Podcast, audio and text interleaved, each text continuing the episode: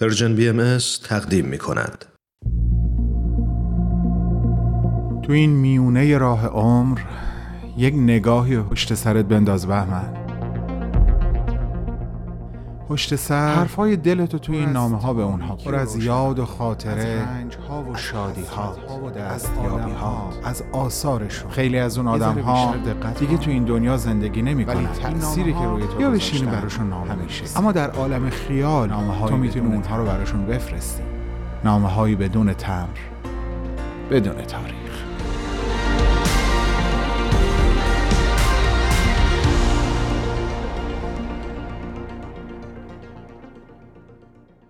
سلام ایران بانو. همین اول نامه می‌خوام بگم باید حس خیلی فوقلاده ای باشه وقتی آدم اسمش با اسم سرزمینش یکیه. اینطور نیست؟ این حس زیبای همنامی گوارای وجودتون ایران خانم عزیز. هرچند که شما همونطور که خودتون بارها بهش اشاره کردین سرشار از حسها و تجربه های ناب زیستن بودین و هستین.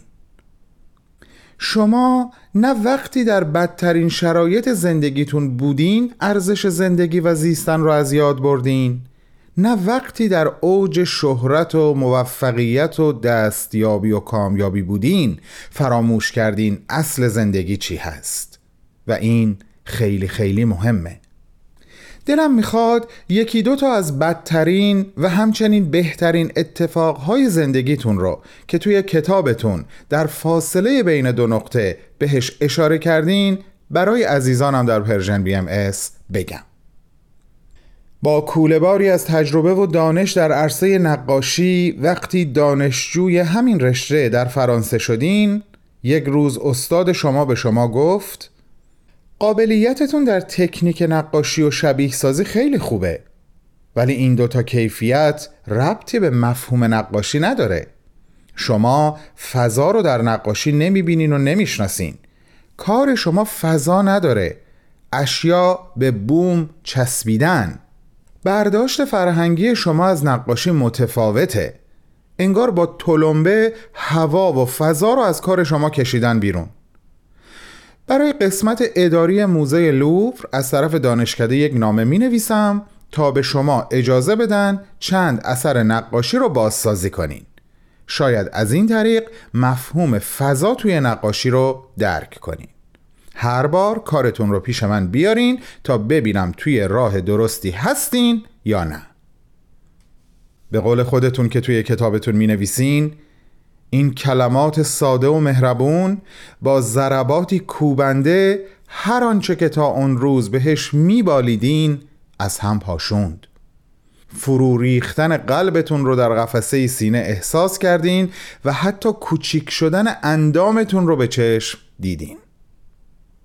اما این تجربه تلخ و طولانی چهار ساله کل ارزیابی شما رو نسبت به مفهوم نقاشی تغییر داد.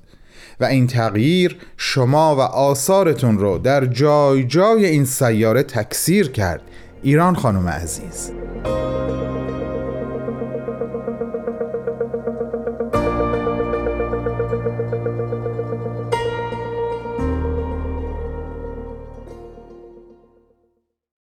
ایران خانم بسیار عزیز بسیار سخت کوش و به قول خودتون بسیار خوشبخت. نمی‌تونم به عنوان یک مشهدی خوشحالی و ذوق خودم رو از داشتن همشهری مثل شما پنهان کنم. شما در طول زندگی کم نظیرتون نه تنها در شهرهای مختلف ایران بلکه در اقصانقات جهان به دفعات یا بذار دقیق تر بگم.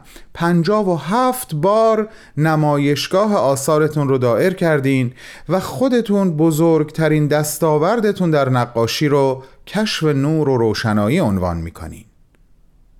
نمیشه از شما حرف زد و به شعری که احمد شاملو خطاب به شما سروده اشاره ای نکرد. و عجب شعری و عجب حرفی مخصوصا اونجا که میگه سکوت آب می تواند خشکی باشد و فریاد آتش. سکوت گندم می تواند گرسنگی باشد و غریب پیروزمند قحط. همچنان که سکوت آفتاب ظلمات است. اما سکوت آدمی فقدان جهان و خداست. تمامی الفاظ جهان را در اختیار داشتیم و آن نگفتیم که به کار آید. چرا که تنها یک سخن یک سخن در میانه نبود. آزادی. ما نگفتیم. تو تصویرش کن. با عشق و احترامی جاودانه به پیشگاه نقاش بزرگ ایران زمین بانو ایران در رودی بهمن و دوستانش.